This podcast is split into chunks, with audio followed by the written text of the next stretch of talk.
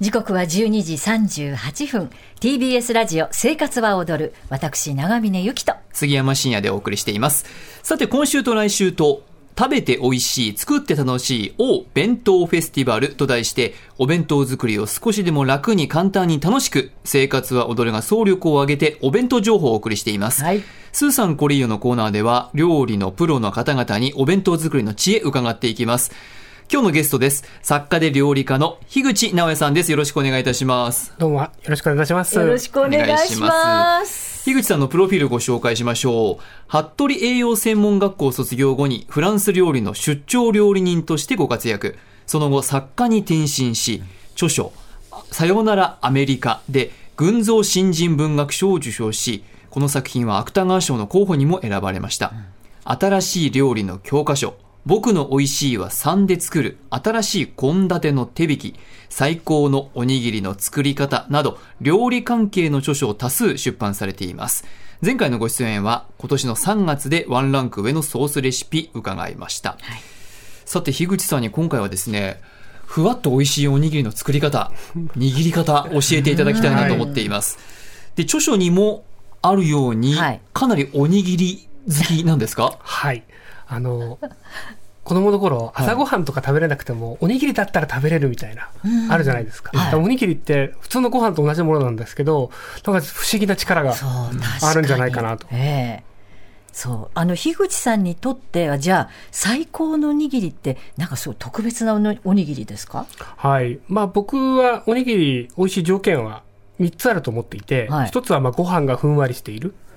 で、表面がベトつかずにはい。噛むとホロホロと崩れること。はい最後は適切な塩味がついていることの3つが条件だと思ってます。あの美味しいおにぎりの条件今全部おっしゃったような気がします、お店で食べたりするおにぎりも。買って食べるおにぎりもそんな感じですよ、これが自分の手でうん全然出来が違ってくるってことですよね、握ると。そそうですね。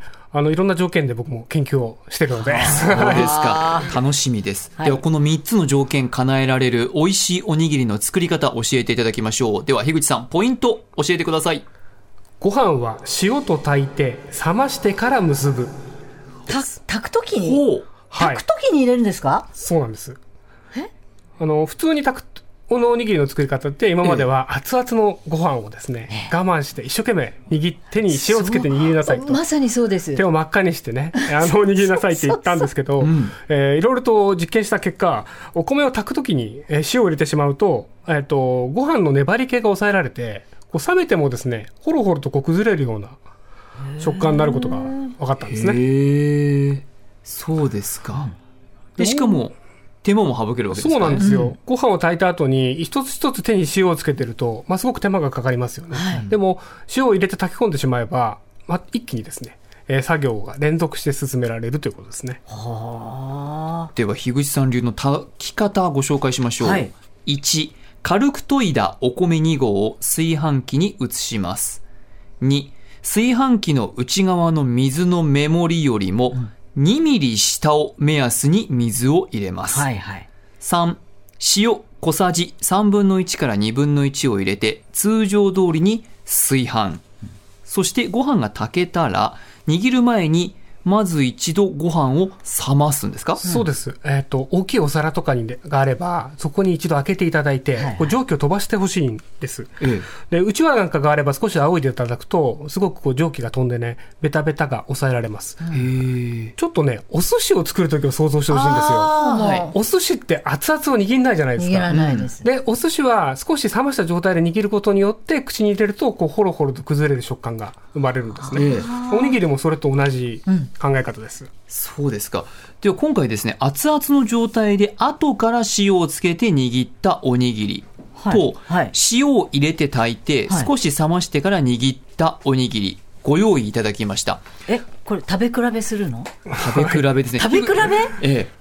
えー、苦手。い や食べ比べ苦手。手に塩をつけて握るじゃない、そうすると手に傷があるとすごい痛いんですよ。あ塩塗られてる感じでね。本当まさに、うん。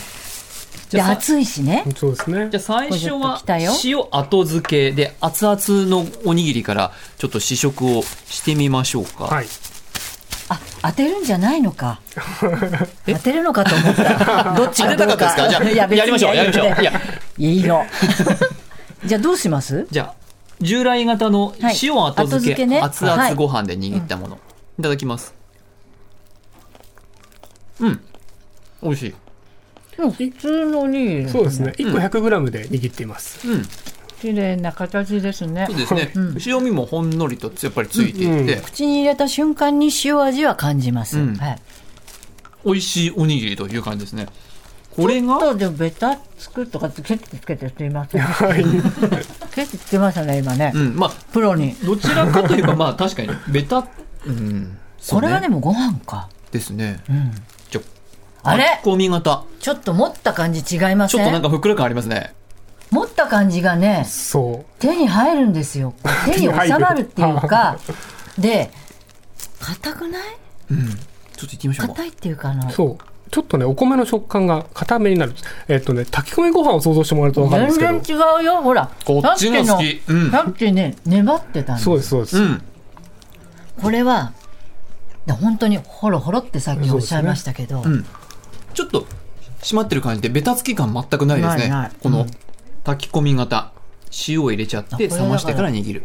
お店で食べたり買ってきて食べるようなおにぎり屋さんのおにぎり。あそうですね、あの塩を加えて炊くとご飯の粘り気って抑えられるんですね、うん。え昔のお米ですとやっぱり塩を加えないで炊いてこう粘りがごちそうみたいなところがあったんですけど、はい。今のお米みんな美味しいので、えーあえて塩を入れて炊いてこう粘り気を抑えてあげた方が冷めた後こういうふうにこうほろほろ崩れる食感になるっていうことですね、ラーメンさん断面比べてもやっぱり違いますよ。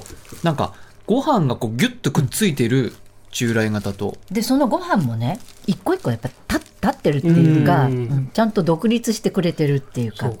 あの従来型はね出来たて本当握りたてを食べるんだったら従来型の方が美味しいんですけど、うん。やっぱ冷めてから食べるんだったらという条件付きのうん。今話をしてるんですけど、これあと他にもなんか握り方とかポイントはあるんですか？えっと、握り方は基本的にこう、えーあんまり力を入れないで握っていただきたいんですけどもえっと、素手で握ってしまうとこう雑菌がですね表面について、えー時間の経過とともにこう、まあ、リスクも出てきますし味が濁ってしまうので、まあ、ぜひラップでね握っていただきたいなっていうのがあそうですね。今の考え方ですね。そうですか。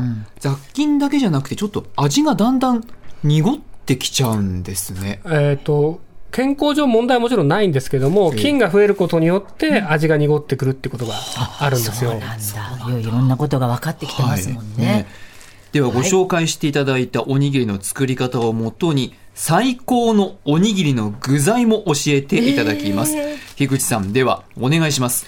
ちょい足しで旨味倍増、梅たくおにぎりです。だ今度は海苔がついてますよ。はい、はい。梅たくということは梅干しと？と？たくあん？なんか黄色いたくあんが見えてますね、はい。横から。レシピご紹介しましょう。梅干し1個たくあん 50g レモン汁が小さじ1でお水が 100ml です、うん。では長峰さん早速一口いってみますか、はい。おにぎり。ああこう持った感じからもうさっきからね。炊き方も違うから。いただきますちょっとまだ具に到達してない、最高。これなかなか、なかなかいい。ん。美味しいですよね。わうん。梅たくいい。あたくあん。うん。うん。たくあんの甘辛みと梅の酸っぱみ。そうです、そうでこれが一す。緒になってる。うんあの、梅単体だとね、やっぱり酸っぱいだけなので、何か加えてあげると、梅ってすごく美味しくなってくるんですよ。うん。まあ、鰹節でももちろんいいんですけど、今日はね、たくあんを組み合わせてます。そうですか。ぜひ作り方樋口さんお願いします。はい。えっ、と、たくあんを買っていただいたら、えっ、と、切られて売ってるものもあるんですけども、まあ、一度ですね、水で薄めた、えーレモン汁で表面洗っていただいて、はい。ちょっとたくあんの味を抜いて、えー優しい味にしてもらいます。で、洗ったたくあんを、こん今日はね、千切りにしてます。で、千切りにしたたくあんと梅干しを叩いて、ものを混ぜ合わせたら、もうあとは握るだけという感じです。あのおかずですよ。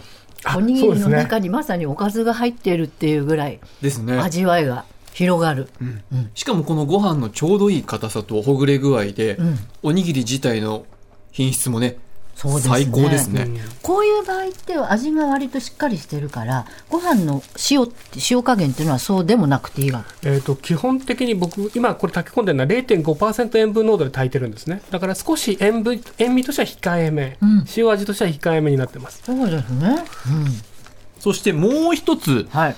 樋口さん教えていただけるということで続いてのレシピをお願いします。はい。レンジで簡単手作りおかかおにぎりです。わーいおかか今度は、うん。はい。じゃあ先にちょっとレシピと作り方をご紹介しましょうか。はい。鰹節 3g これ小パックが1つですね、はい。で醤油小さじ1です、はい。では続いて樋口さん作り方をお願いします、はい。えー、鰹節を、えー電子レンジにかけられる容器に入れて、600ワットで10秒から15秒ほど温めます。はい。で電子レンジにかけた鰹節を手でこう細かく砕いていただいてでそこに醤油を入れてこう湿らせていただいたらもう完成なんですね、うん。他に、えー何も入れなくても鰹節は鰹節だけで美味しいという。あそうか。おお素材の良さを生かしてあもう外に鰹節さんが染み出してますよ。見て見えてますね、いただきます。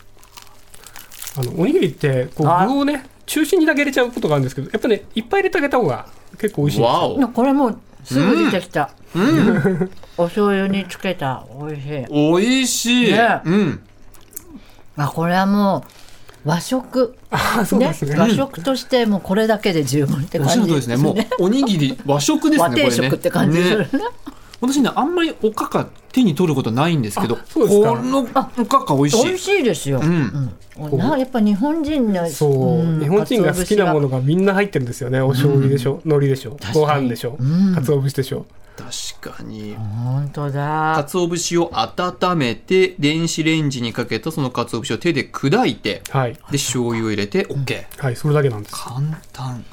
本当に一工夫と一なんなんていうんですかこれアイデア？うーん。でもこの鰹節のレシピはね昔からあるレシピなんです。やっぱ昔の人の知恵ってすごいもんね。でもこんなに美味しくなかったのはなぜだったろう？そうですそうです。へえ嬉しいな、ん。はいまあ、改めてで、ねええ。ちゃんとしっかりとお米を炊くときに塩も一緒に入れて炊こうとはい。うところが今日の一番のポイントですかね。はい。ぜひお弁当ねお子さんのお弁当たり作ったりするときにぜひ活用してみてください。今日の紹介したものを、はい。あどこに？番組のホームページにもね記載されています。あはい。ですのでぜひ皆さんも作っていただければと思います。お願いします、はい。樋口さんから何かお知らせありますでしょうか？はい、えっと9月1日に阿佐ヶ谷にあるオレンジページのスタジオコトラボっていうところで、えー樋口直哉に習う究極の焼き酒というですね料理教室を開催します。対面での受講はまあ限りがあるんですけどもオンラインではあの人数の制限なく受講ができるので、えーお申し込みの方はですねオレンジページクッキングの公式インスタグラムをぜひご覧ください。酒酒大好きです。はい。秋なんでこれから美味しくなるかなと。ですね、作家で料理家の樋口直哉さんにおにぎり教えていただきました。ありがとうございましたどうもありありがとうございまし樋口さん。た。